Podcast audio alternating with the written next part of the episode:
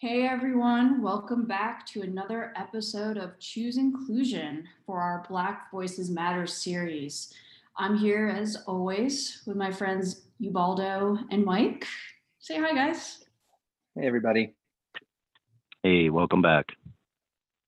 So I'm really excited about the, the guest that we have today, um, Tolonda Tolbert, uh, who uh, we affectionately call Dr. T.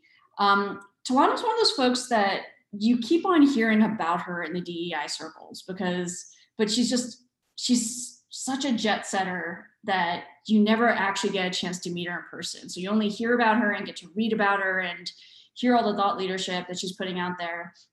And then one day I was lucky enough to bump into her in Denver and I was like, this person's amazing. And I just wanted to make sure that we figured out ways to work together. So um, just to give a little background on Dr. T, uh, Dr. T actually spent 17 years at the Anti-Defamation League um, and also worked on Wall Street, uh, providing strat- long-term strategies for DEI initiatives for Fortune 500 and Fortune 1000 companies before she um, uh, last year uh, co-founded a startup called Eskalera, um, which again is working to use uh, data science and, and evidence-based findings to define and uh, discover how implicit bias is, is working within a company so you can actually start making changes within a company.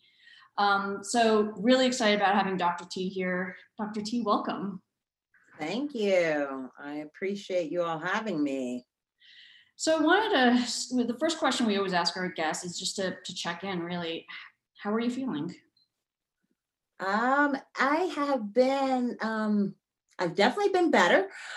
Um, I, uh, about two weeks before the George Floyd um, incident, uh, murder happened, I definitely, with the Ahmaud Arbery situation, had gotten very um, uh, shell shocked from the kind of lack of uh, response and watching somebody be hunted in the street in broad daylight.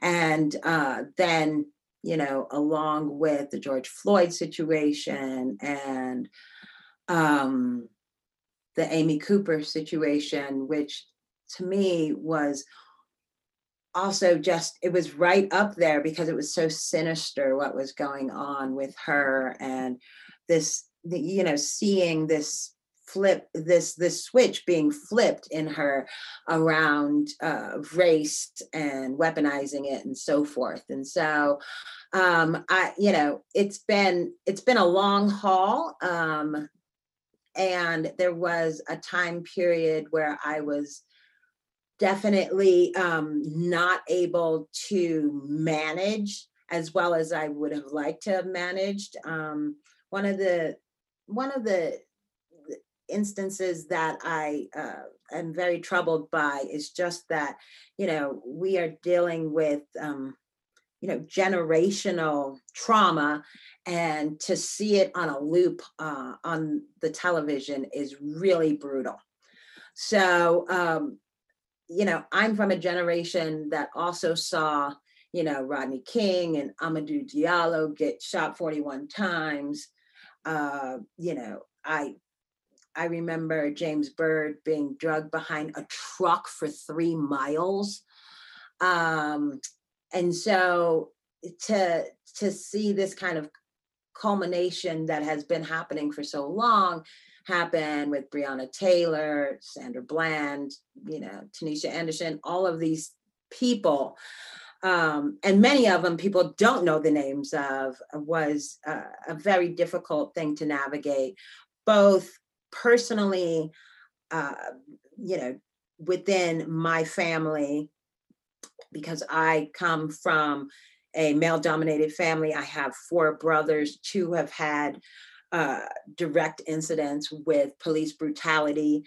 And I have two sons that are 17 and and 13 and you know are six foot tall and have been since they were you know younger and so uh, you know the worries both personally, family wise, and then professionally. I've been doing this work for over 20 years and really just feeling like what more do we have to do and so it, it was it's it's been a really difficult time but um you know this this time does feel different uh, the global recognition of what's going on really gives me hope. Um, people looking at their own governments and how race plays out in them uh, is a really positive thing because uh, I've had the honor of living abroad for many years. And oftentimes people are like, no, that racism stuff just happens in the States. And it's like, oh no, it's here too. um, how does all of, why are all of your poor people darker skinned than everybody else? And so, um, you know, the seeing who is showing up at these rallies was an important part of it for me and seeing the white community come out uh, in droves and put some skin in the game was a, a kind of key turning point along with the global recognition for me to kind of like okay you know we we have to continue to march on and uh, use this opportunity. Yeah so i mean i think one of the things that is is getting probably the most media coverage right now is the the structural racism in the in the police system. Yeah. But you know, you were talking about it. It just goes way beyond that. Can you speak a little bit more to to what that means? Sure. I mean, one of the things that I've been struck by is just, you know, I feel like the the conversation of structural racism is really interesting. Um, you know, there's been a really uneven discussion around structural racism.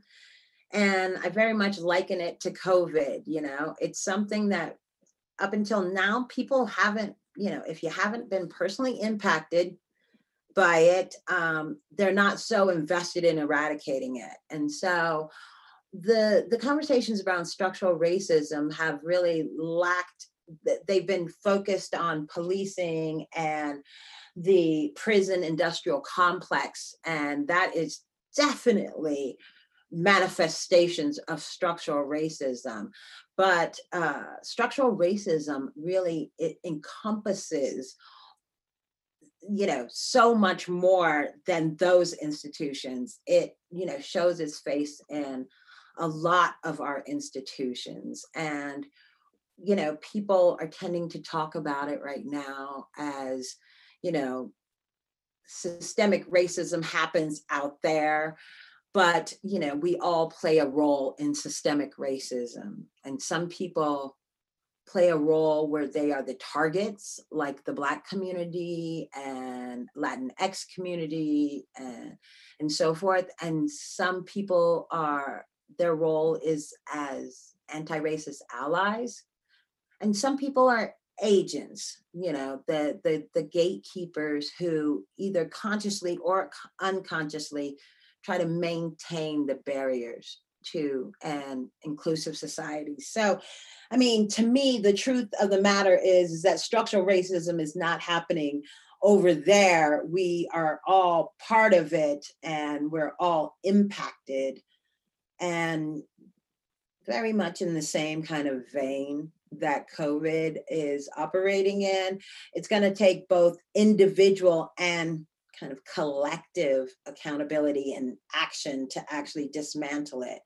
And so I just feel like people don't get that you know we are all playing a role in kind of systemic racism everybody is inside of this system and as we you know are beginning to have the uh, conversations and understandings about those kind of contours of the negative impacts of racism for blacks and browns um, as targets whether those be financial or emotional or social or physical literally taking tolls on our bodies uh, and our lives um, there are negative impacts of racism for everybody and even the agents and the people who are really trying to maintain those barriers to inclusion. And so one of the and and I I feel like there's a lack of discourse around them because and, and we can really see these things happening to people around us or on Fox News, you know, for people who are trying to maintain these racist um, institutions um, and practices, you know, they really operate in a false reality. Uh, they, you know, are are operating with incomplete or totally false information about the world and the people in it and therefore you know when your information is false you don't make rational decisions. And so they suffer from that. You know with this false reality they can't see opportunity um, or talent if you're talking about the workplace um, in others. And they they limit themselves uh, because they isolate themselves from people who are different from them and so they have these very limited social interactions. And so they don't get exposed to things like that diversity of thought. And that ultimately limits how much they learn and how much they grow, uh, how much they can adapt to our world. Uh, they develop less empathy in general, and they operate in this this space of unnecessary fear and anxiety that really um, impacts the quality of relationships with those who are different and impacts how they walk in the world. And so, like things like that, I feel like um, I want to make sure that people understand that structural racism uh, impacts everybody, including those people who are, you know, trying to keep, you know, those gatekeepers. And so I feel like that when we talk about this structural racism, we have to have a lot more clarity on what it means in order to kind of dismantle it. Uh, yeah, I mean, I think there, there's there's truly an introspection happening, right? Not only at for us as individuals, but as you know, organizations, for example, um, who, who ha- have to like this isn't to me I, I don't know my, my opinion is that this is a either or kind of conversation right now. This yeah. isn't a well it's not a nice to have. Um, i mean what do you say to people and, and, i don't know if you get this feedback or not but i, I imagine there's you know you, there's a lot of feedback especially from white people who are who are saying oh my gosh this is this is so overwhelming. Yeah i mean you know what do you say to somebody like that? How do you respond to those types of emotions and mm-hmm. responses you know? Yeah yeah. It is overwhelming and it's really overwhelming to live with it your whole life. And so it's it's overwhelming right now because um you know when you find out this kind of new information that you've been taking part in and then you don't know where to start. And so i think that that's an important aspect of it and I just feel like if you are able to see the different aspects of structural racism, you can kind of uh, apply your realm of power to dismantling it in a lot of ways. And so, you know, we have some key elements that really keep structural racism in place. We have you know these ideological components of structural racism those core ideas that create that premise that um, uh, you know african americans blacks in general globally are inferior inferior in general. And that validates why we don't have power. And so these narratives that have been going on since the 1600s of uh, blacks being like they're savages, they're animals, they're uncivilized, are key and we still see those narratives happening in the media and so forth and those ideas of when people are watching watching um, you know uh, different kinds of riots and things on TV, and you listen for these things that are the ideological basis for the structural racism. And you can see people are saying words around, you know, how are they, you know, they're so uncivilized and, you know, they're acting like wild animals and so forth. And that you'll see throughout every place. And that's some place to me that um, we always want to give people the tools to interrupt that narrative because those ideas of savage, animal, uncivilized um, have, you know, those are really some of the roots of structural racism. And we see that as early as the 16th and 17th century you know, religions, you know, debated if Black and Indigenous people were humans. And um, these ideas of Blacks being soulless savages and uh, non humans really helped to justify the brutal treatment um, that we received during slavery and today. And so, um, so anytime you kind of hear those things. I want those things to be red flags to people when they hear the media saying things around uh, Blacks being, you know, wild and, uh, you know, not being civilized or whatever the adjectives are that they want to put towards it. The, the, the meaning is always the same like somebody to be controlled because they can't control themselves and those ideas you know questioning them and interrupting when those ideas are proffered really become critical to kind of interrupting systemic racism. And then of course those ideas get embedded into the institutions. Um, you know these ideas of blacks being uncivilized is what fueled the economy, right? So they came up with the mid-Atlantic slave trade and Jim Crow and sharecropping.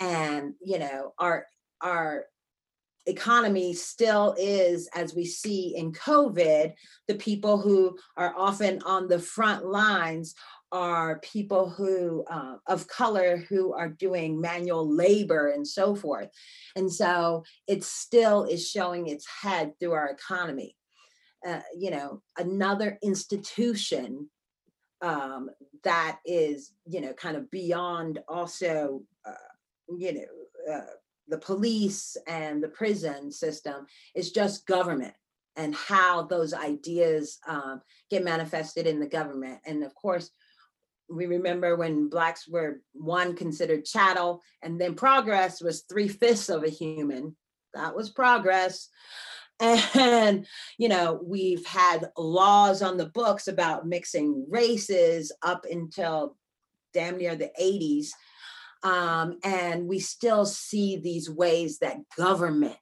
institutionalize uh, racism through voting rights and those things being put down and weakening of voting rights laws, uh, especially in the South. Uh, you know, and the gerrymandering that goes on, um, those kinds of things are representative of how the government has really institutional institutionalized racism. And so those laws are something that we have to pay particular attention to.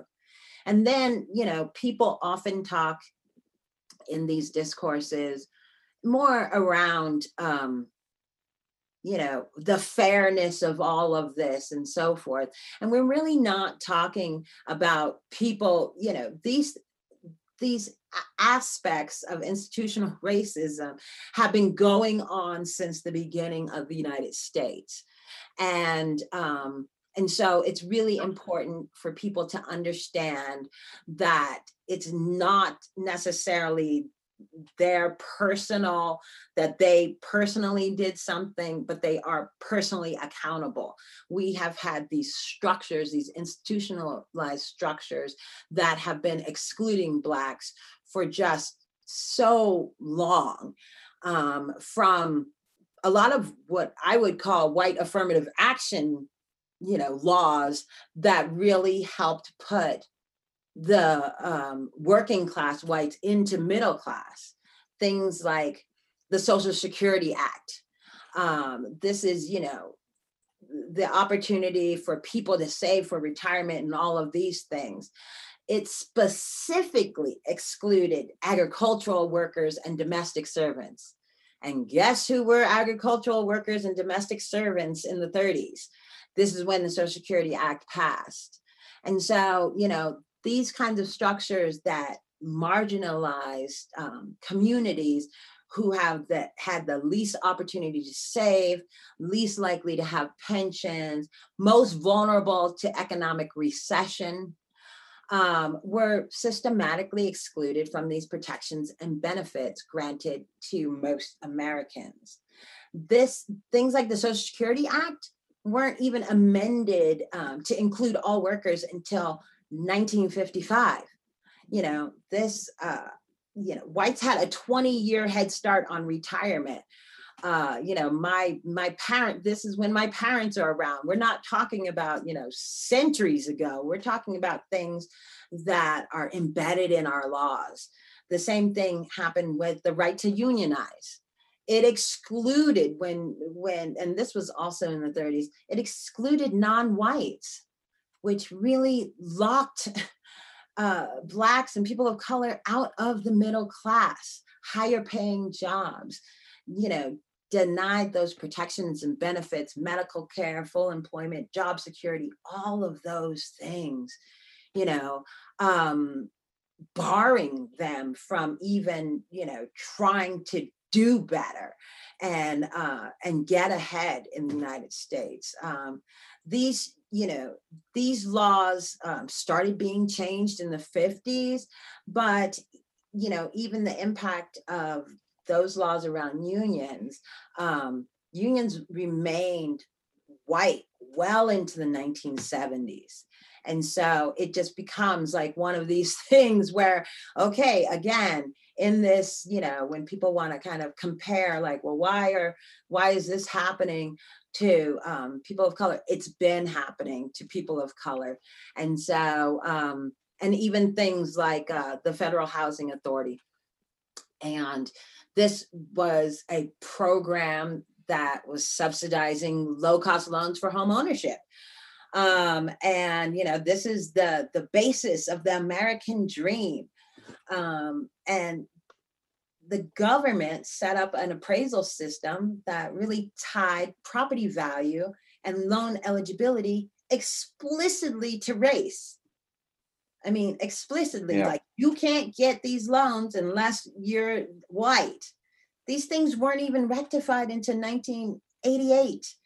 And yeah. we see that still people of color, you know, are on the bottom of the pile during the housing market crash with the predatory lending and gentrification, etc.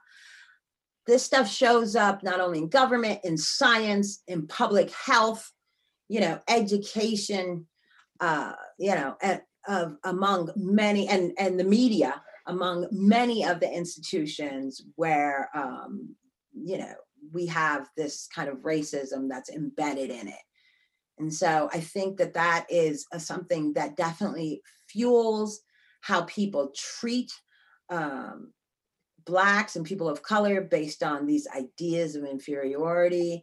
And um, and then you know that gets kind of manifested in how people not only treat them but um, and also just how you know black children struggle to claim their racial identity in a positive light because when somebody has said hey your people are animals and these institutions are you know marginalizing them and people are following me in stores and clutching purses when i'm around and doing microaggressions to make me feel like i don't belong then you know it's hard to get to a positive place about how you feel about yourself in this society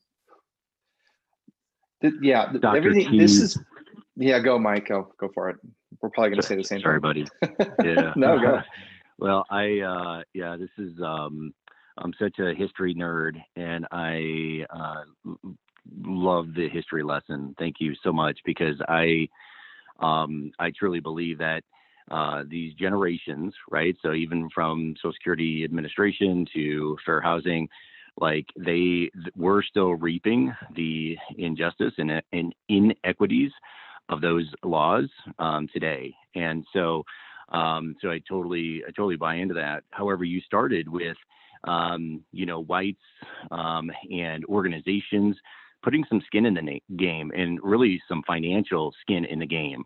Um, you're uh, hearing, um, we're hearing uh, just on the podcast alone of organization CEOs that have never uh, spoken up about Black Lives Matter before, not only uh, speaking up about it, but also donating large sums of money. Because at the end of the day, um, you know, all of those laws that you're talking about are financial and economic instruments That's of right. oppression. That's and right. now, and now, and now we have white CEOs of really large companies who are saying, "Yeah, for us to to ride, you know, this this this will raise the boats, you know, for all. We need mm-hmm. economic support." And so, I'd love to get, you know, kind of kind of your your your thought process on that. Absolutely, and um, I couldn't agree with you more. So, uh, what I'm feeling right now is, you know, 20 plus years in the business, my main concern is really sustainability. And so these perfunctory kind of statements uh, from organizations don't mean a lot for me. Uh, but, you know, putting that skin in the game, investing where it needs to be invested, and it not being called affirmative action. Like I said, there's affirmative action for white people all the time.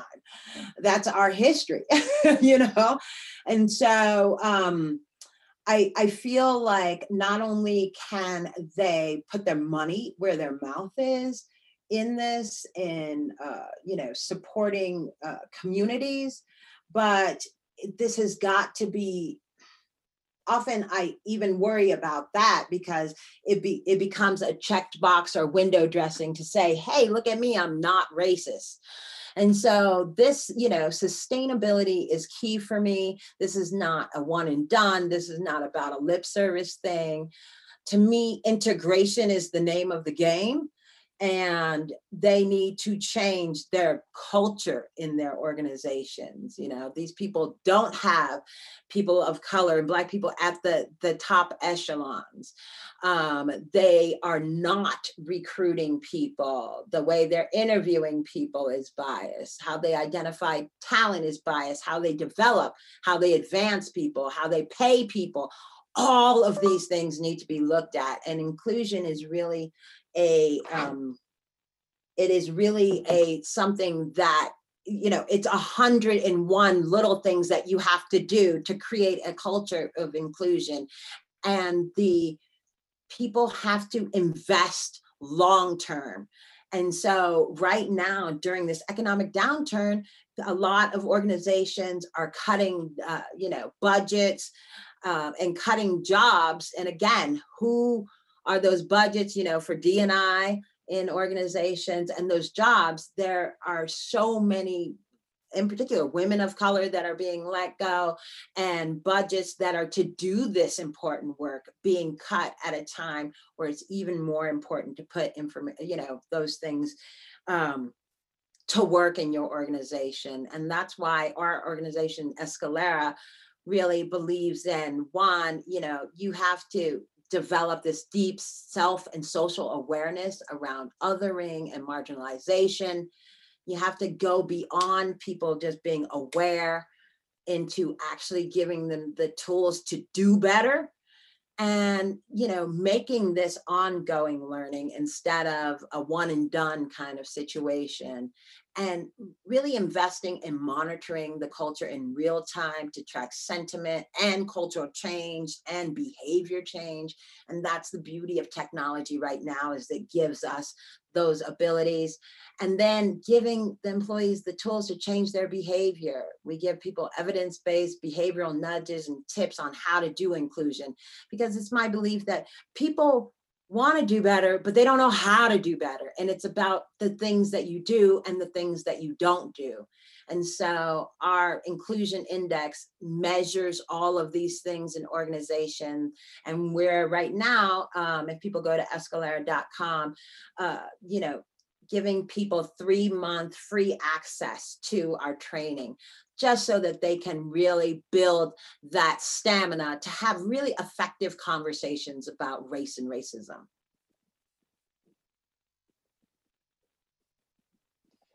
I uh, this this is for our audience. I mean, this is one of um, this is one of the most important episodes we've done on this because I think Dr. T, you've you've really honed in on and given people individuals um, a start a starting place to really understand why this this is a thing and why this change needs to happen um, you know i think we've we other guests have sort of talked about it and we've talked about it and um, but this felt to me like a true fine point you know the whole discussion around the, the systemic way that this is permeated in every single thing that we do as a country. Mm-hmm. and and where where i think people who are asking the question and and leaders and organizations who are asking the question of well what what are, what can i do? Like what do we do? It's looking back at yourself and back at your organization to i think figure out exactly where all those systemic issues live. And yeah. it's going to be it's going to be everywhere. But that's i think where as organizations you know our audience of, of leaders i think that's that's a huge takeaway and that's a huge eye-opener for me from your conversation dr t is is is that. Like if you want to figure out how how how to help it's one it uh, it exists there's no question.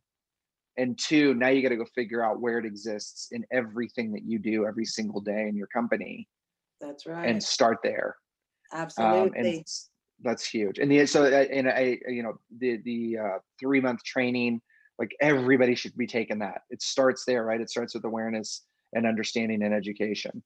Absolutely, and um, and the and the three month training. I mean, it's great because you basically are going through little ten minute nuggets of things, and then being, you know, here's what you do you know try this out do these tips like i mean it's like if you're looking for direction as you know that's what we know that people need the what do i do now that i know? And that's the important part. Yeah. Completely agree.